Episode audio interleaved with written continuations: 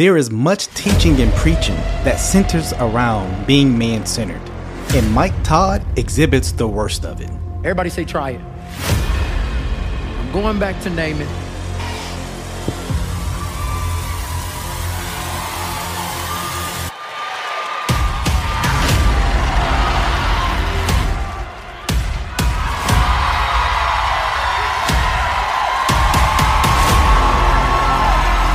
Let's talk about it here on All Things Theology.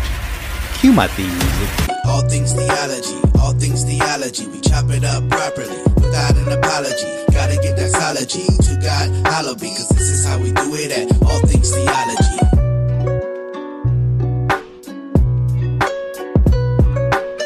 Yo, grace and peace, and welcome back to an episode of All Things Theology, where this is your host K Dub, and today we are going to talk about Mike Todd uh, as you know, if you've followed his channel for any while, I have reviewed some of his sermons, and this sermon really epitomizes much of the man centered, I'm even going to call humanistic view of Mike Todd. We're going to see in a second what I'm talking about. There are many people who thrive on sermons that are theatrical, that uh, that centers around uh, them. You know, many times when they read the Bible, this view of anthropocentric view is what they prefer. And what do I mean by anthropocentric? This humanistic, you know, people who go to the text finding themselves in it. Let me give you an example. You probably heard of this or maybe been guilty of this in the past, right? You know, you read a historical passage, right? David and Goliath. And rather than seeing the Christocentric uh, view uh, typology in that. You see the euology in that, right? So David and Goliath becomes a story about how you are David and you're strong and you're fighting your Goliaths, you know, that stand in your way to triumph, right? Uh, that's how many people read the Bible rather than seeing you're not David, right? As has been said before. Rather, Christ is the David the greater David who defeats his enemies on our behalf. Rather, we are the fe- fearful Israelites that are on the sideline, as many have pointed out. There is a anthropocentric way to read the Bible, where you just find all of you in the text, and then there's a Christocentric way to read the Bible, which we are to find Christ in the text, and I see that as the apostolic uh, view. We're going to give a prime example of that. But before, let me show you just a bit of this humanism that I'm talking about, just in case you're wondering what's going on here.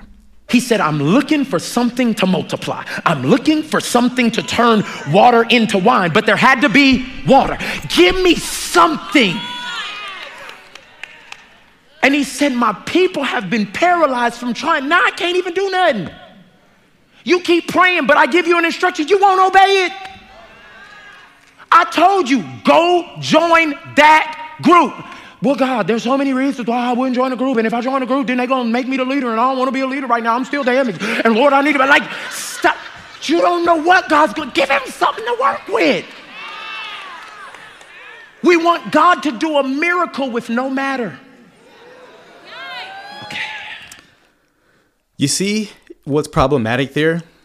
God has to have something we give him in order for him to produce this miracle. Even that. You want God to do a miracle with no matter. I didn't know God needed matter to do miracles. I mean, even him, you know, he's going to later kind of uh, point out this view of God needing our obedience to do a miracle. God has done many miracles despite our disobedience. I think of the resurrection of Christ, right?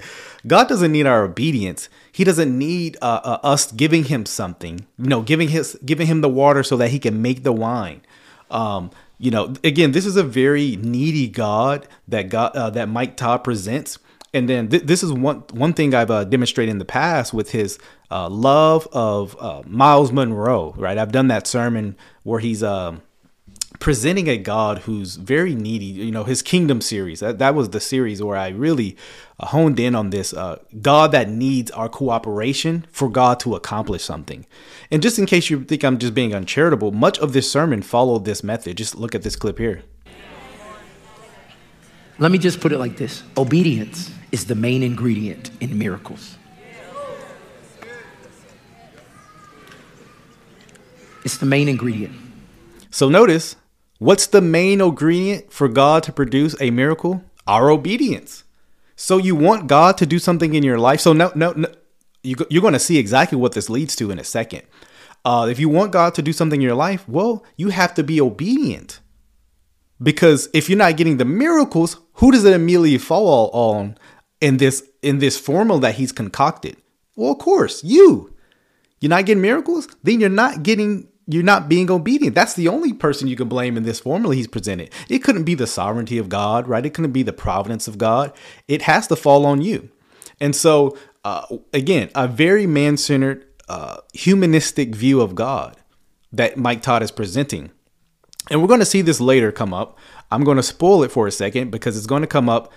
Um, what's the main way prosperity preachers view the obedience of God. Now, he denies being a prosperity preacher, but he's going to exhibit this very clearly. It's tithing.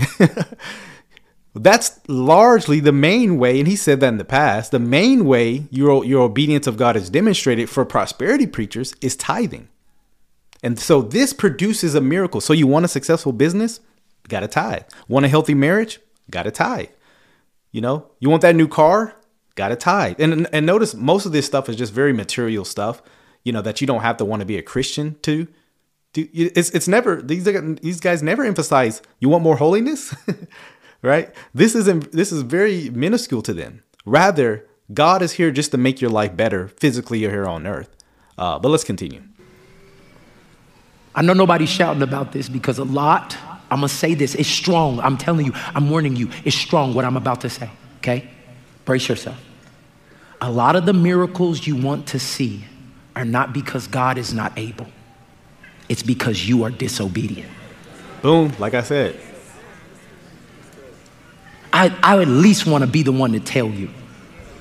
Some of you, God's been speaking to you about this crazy faith offering, and you have just said no. So notice, and this is going to be used, it's used now, but it's going to use being used later to guilt trip people into giving a tithe. Matter of fact, that's how the start, sermon starts off.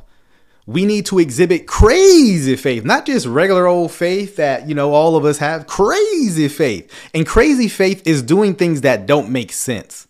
Matter of fact, that's going to be articulated later, and we're going to see very clearly. It's it's cra- crazy faith is doing something that is one not in the Bible.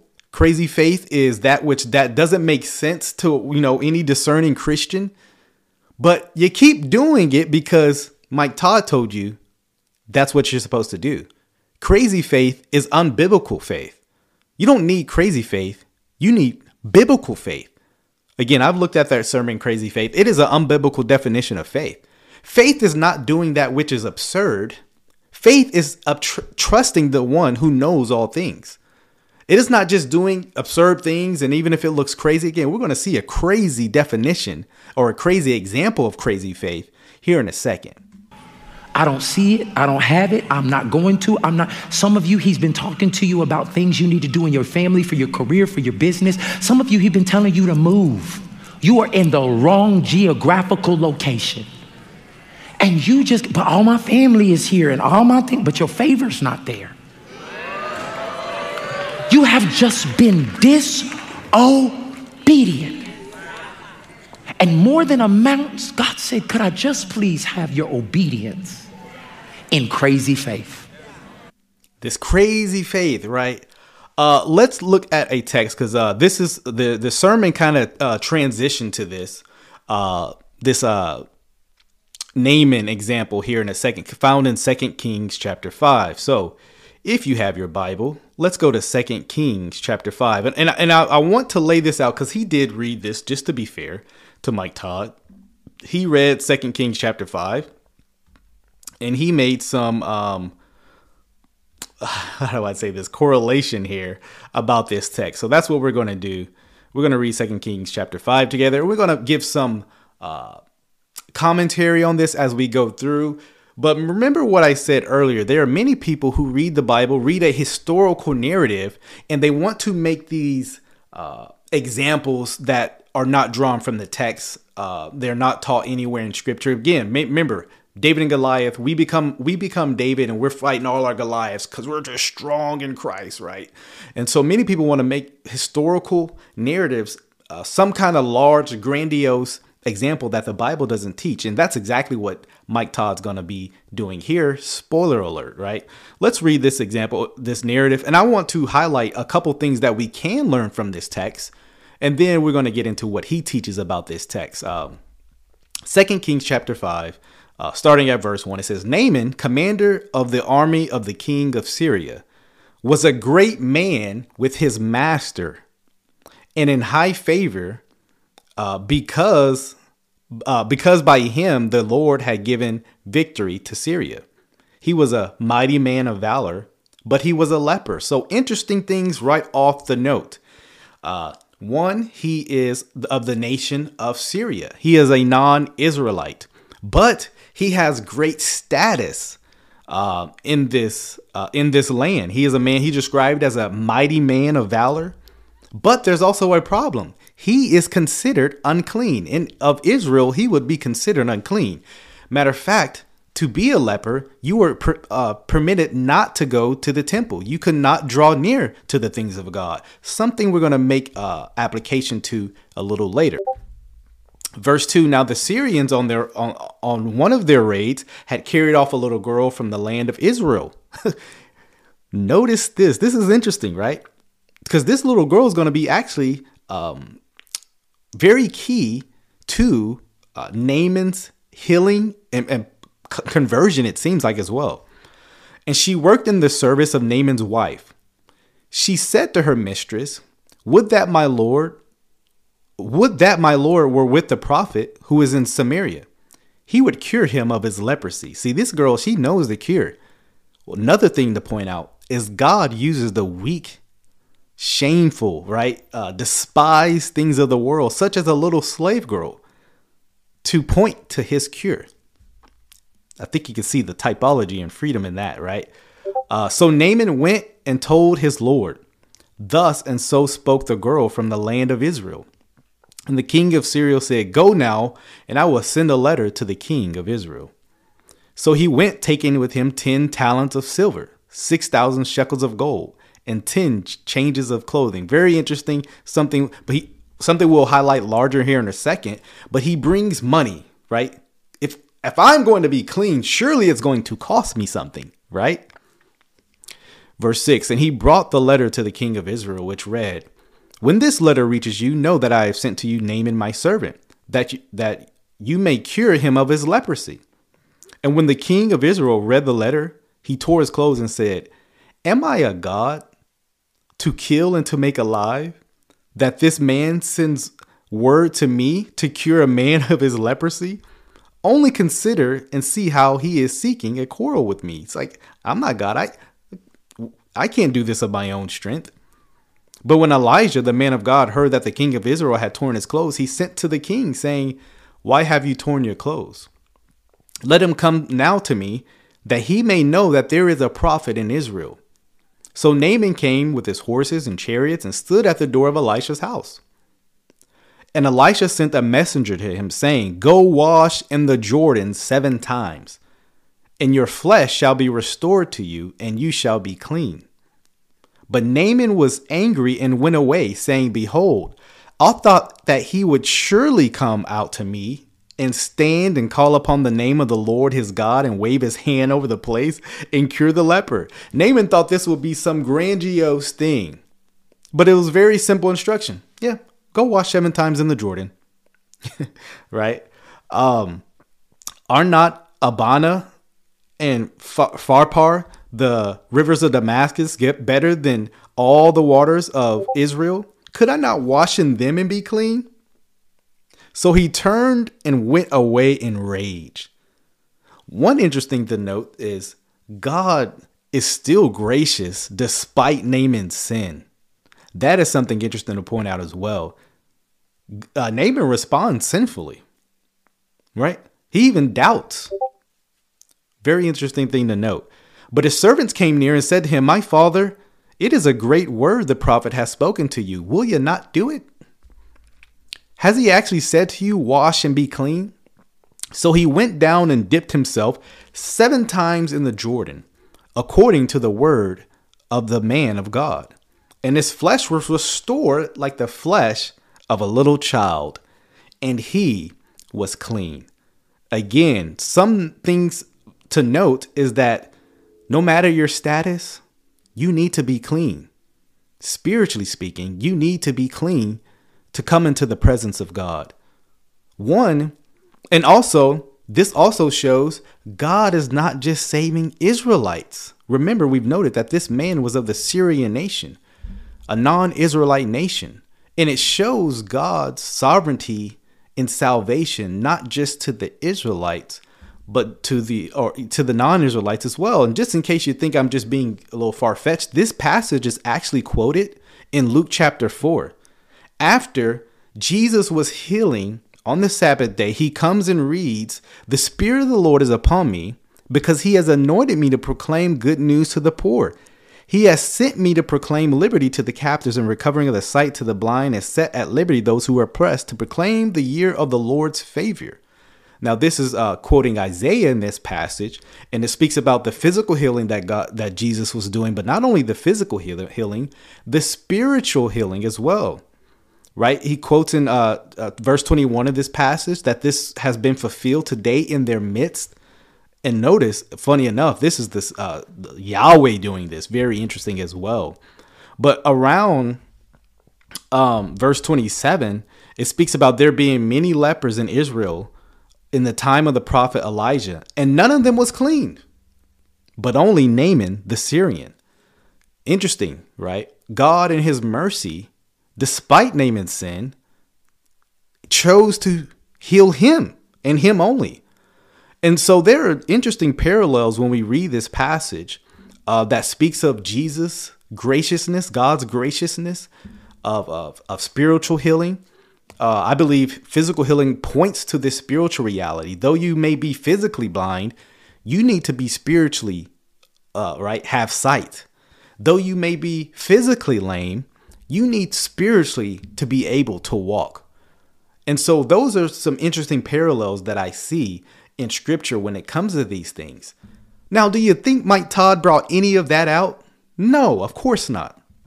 Right? None of that was brought out of the text. Again, that's just a cursory overview that I'm bringing out. And I probably spent more time actually engaging in the text than Mike Todd did. Actually, what you're going to see about Naaman and Mike Todd is something that if you read this text, you would be curious to know what passage is he actually reading. But again, let's actually go into this. Let's hear what he has to say. Everybody say, try it. I'm going back to Naaman. Oh, let me actually bring something out because I'm not sure if I clipped it out, clipped it out and brought it in. But you know, the parallel that Mike Todd wants to bring out is this issue of keep trying it though it doesn't work, right? Keep trying it though it doesn't work. Now, that's so the parallel he's trying to bring out is Naaman dipped himself seven times in the river. Though it didn't work the first time, he kept trying it as if that was the message he was given. He he was told to do it seven times. It wasn't like he was he shouldn't have been expecting it after the first time. And so this is the parallel he's trying to bring out with um, the washings. Again, it's and and the thing that and then the washings, this trying it seven times, is trying this word that you're being given. You've been called to start a business, then you keep trying it until it works. Again, many people want to read the Bible in a very anthropocentric way. But again, we'll we'll let him bring some of these things out. Because Naaman, he got a simple instruction that seemed crazy or stupid, and he had to do it. I just want to paint this picture for you real quick. And so what do you think he's going to do? You know, you know, in classic Mike Todd fashion, he has to uh, try to reiterate what's being done from the text. I'm just very glad this sermon isn't about Judas. I, I would not want him hanging himself. Oh, because this is how dumb it'll seem to other people. And, and let me just say this again just because it happens in scripture doesn't mean it's called for you to do it. Again, some passages are, are descriptive, they're describing what happened. Uh, Peter walked on water. It would be foolish for you to attempt to do that as well when you're in the ocean. You probably will drown. But again, there are some people who read that Bible like that. The Bible is descriptive, it has description in it, and it is also prescriptive, meaning it's commanding you to do what's being said. This is not a prescriptive text, it's a descriptive text. But of course, Mike Todd is theatrical. That is cold.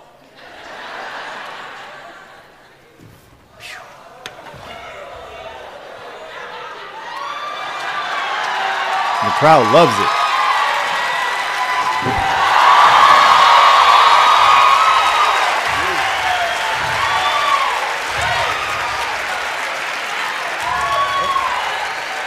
In that, in that suit.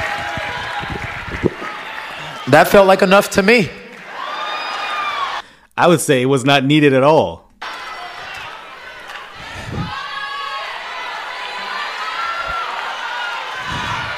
But half obedience is disobedience. How many more do I got?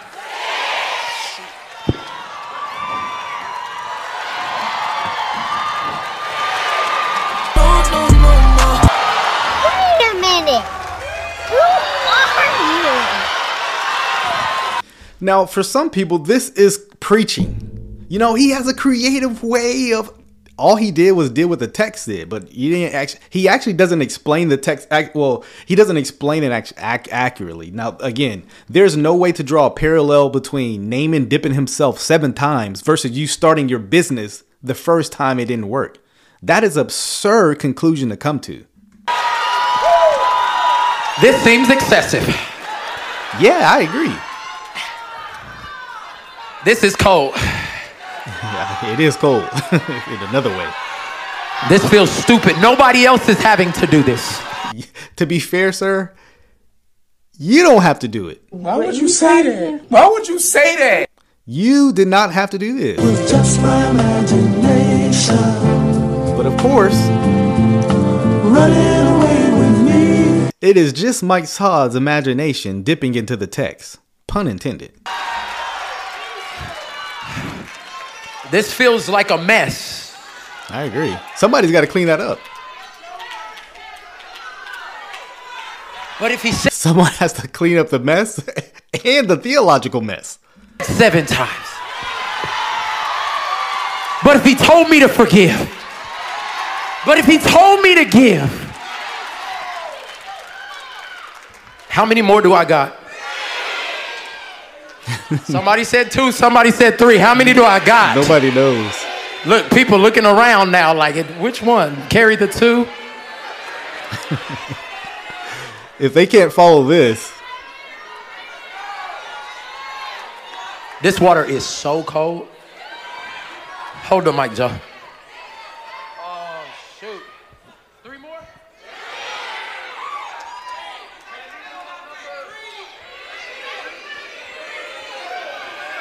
it's just like Wheel of Fortune. Pick number six.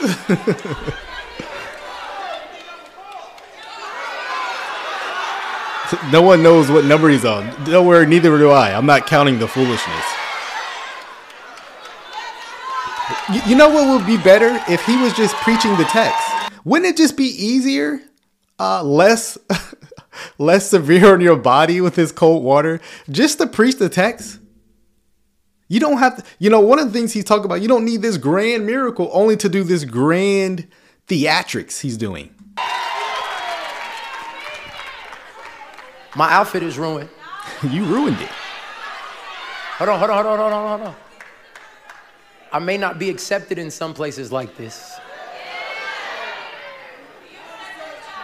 Here, here. I'm, I'm just trying to make it real for you. Like, You didn't like have to do that. this is altered how you might see me. No, sir. I felt the same way about you prior to you doing this. Because if you weren't with me when I started this process, and you just saw me on dip number four, you may judge me.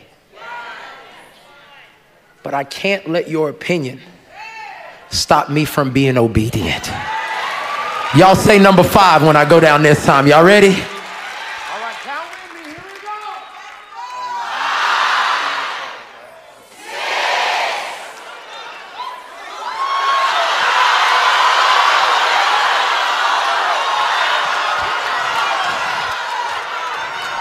Notice how, you know, he's trying to play a theatrical like, hey, you can't stop at five, you can't stop at six. As if we're told anything about Naaman struggling to get to number seven. Like once he did it, it seems like he just did it.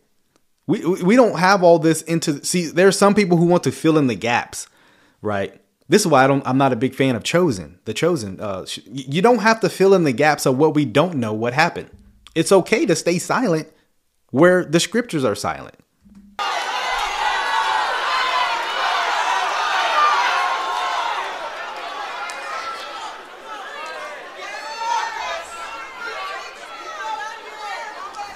Hey, what'd you learn about today in church? Oh, my pastor got in a pool and uh, gave him seven baptisms. he's, he's making a good argument for Presbyterians right now. I'll tell you that.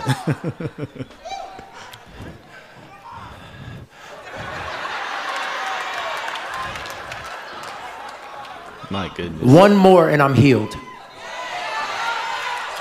One more and my family is delivered. One more and I'm the lender and not the borrower. So again, notice even the title of the sermon, the triumph in trying again. So uh, all the sermon is about how you can receive your triumph, whether that's a new job, whether that's better success, new house, uh, being a pastor. The, uh, the sermon is all geared around how you can accomplish the things you want to do by just keep trying it and trying it. Again, this that one that's even if you wanted to make that correlation or that that kind of a point this isn't the passage to do it. This isn't about trying things when it failed because God told him to do it seven times. It's not like God told him to do it one time and then keep trying it and trying it again once it, you know, on the seventh time he was healed, the exact number God told him to do. So the parallel isn't even the same. But it's foolish, and these people are so bi- biblically illiterate. They're cheering. He could say anything, and they're they're already they're already uh, you know uh, in a euphoric state to where they're they're ready to cheer no matter what's being said, even if it goes against the Bible. Come on, I, I need y'all to hear what I'm saying. One more obedience step in crazy faith. I've done it over and over and over and over and over again. But if I do it one more time. And also, let me just say this, because this is actually the, the misleading example uh, point of this sermon. This sermon teaches all you have to do is obedient. Then you'll get the stuff you really want. And you know he has the nerve to say he's not prosperity gospel. That is exactly what the prosperity gospel preachers teach. We're obedient. We have faith crazy faith. He just adds crazy faith to his and then we'll get all the materialism stuff we want. We're obedient my friends despite getting the things of the earth we're obedient for obedience sake to to we're obedient for the glory of God. That should be a, a good enough motivation. But notice what he's tempting them with, uh, luring them with, carrot sticking them with, right? Like a horse to get them to obey God. You don't have to do this for the believer. Pastor Mike, what are you saying to us? Don't quit on six. That's not the point.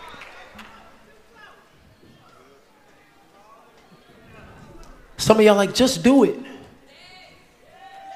But that's what God's been asking you to do for years. God's works for Nike.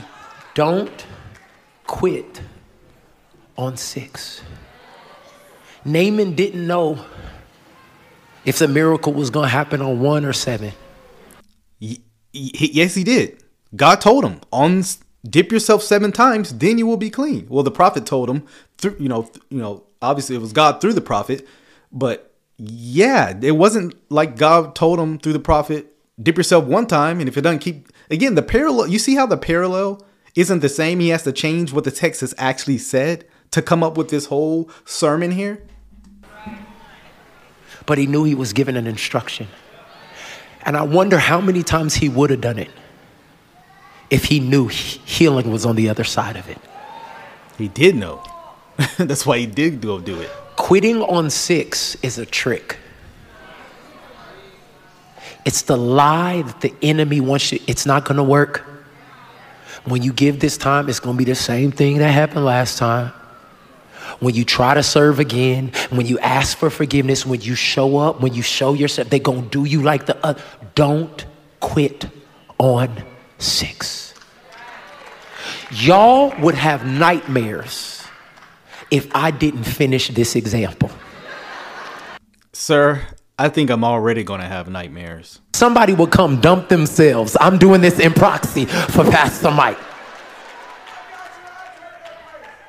Hear me when I say this.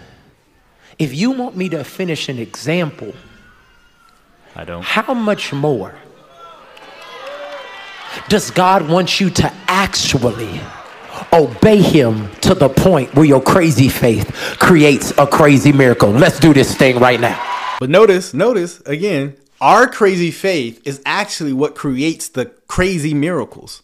Not God and his power and ability, right? Not the creator who's uh, self existent, self sufficient, dependent in need of no one, as Acts 19 declare or Acts 17 declares.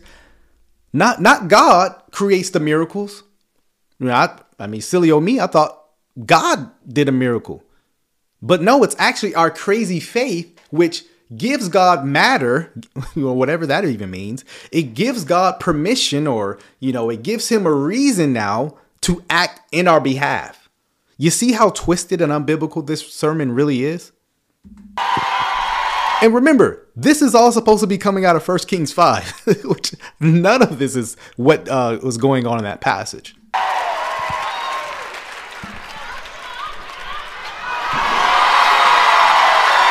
just swan dived in the pool. He's hyped. This is the season of miracles.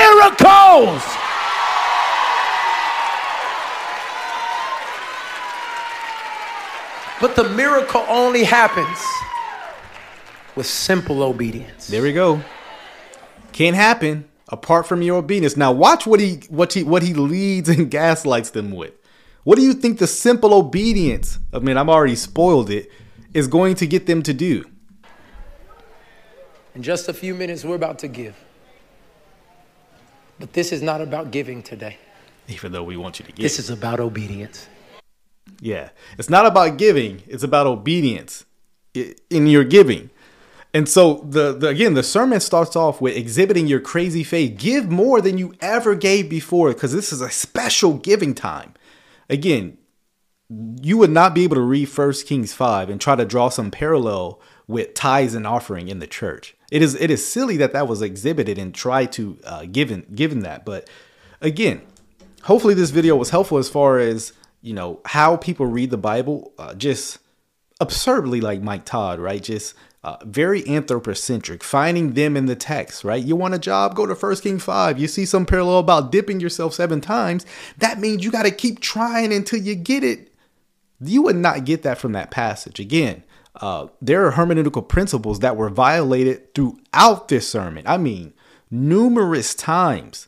Um, again, uh, there there are parallels we can make to our spiritual lives, but I don't believe what he did was uh, handle them properly, especially when we see it quoting in the in the New Testament, and they don't apply that to it. Uh, to they don't apply this application he made. And so, man, I I, I saw this sermon and I, I just thought it was bad, and I hope hope this. Uh, you know, review response will, will, you know, just help you think about, when you know, when you read the Bible, what is this passage actually about? I believe first and foremost, our principle should be what Jesus described in Luke 24 44 that all the scriptures, the law, Psalms, and the prophets point to him. And if there's any any uh, text, if there's any principle we want to derive, I believe is a Christocentric looking. How does this first and foremost uh, apply about Christ? What does this have to do with Christ? And uh, obviously, a, herm- uh, a you know a good hermeneutic is just what what is this passage about, right?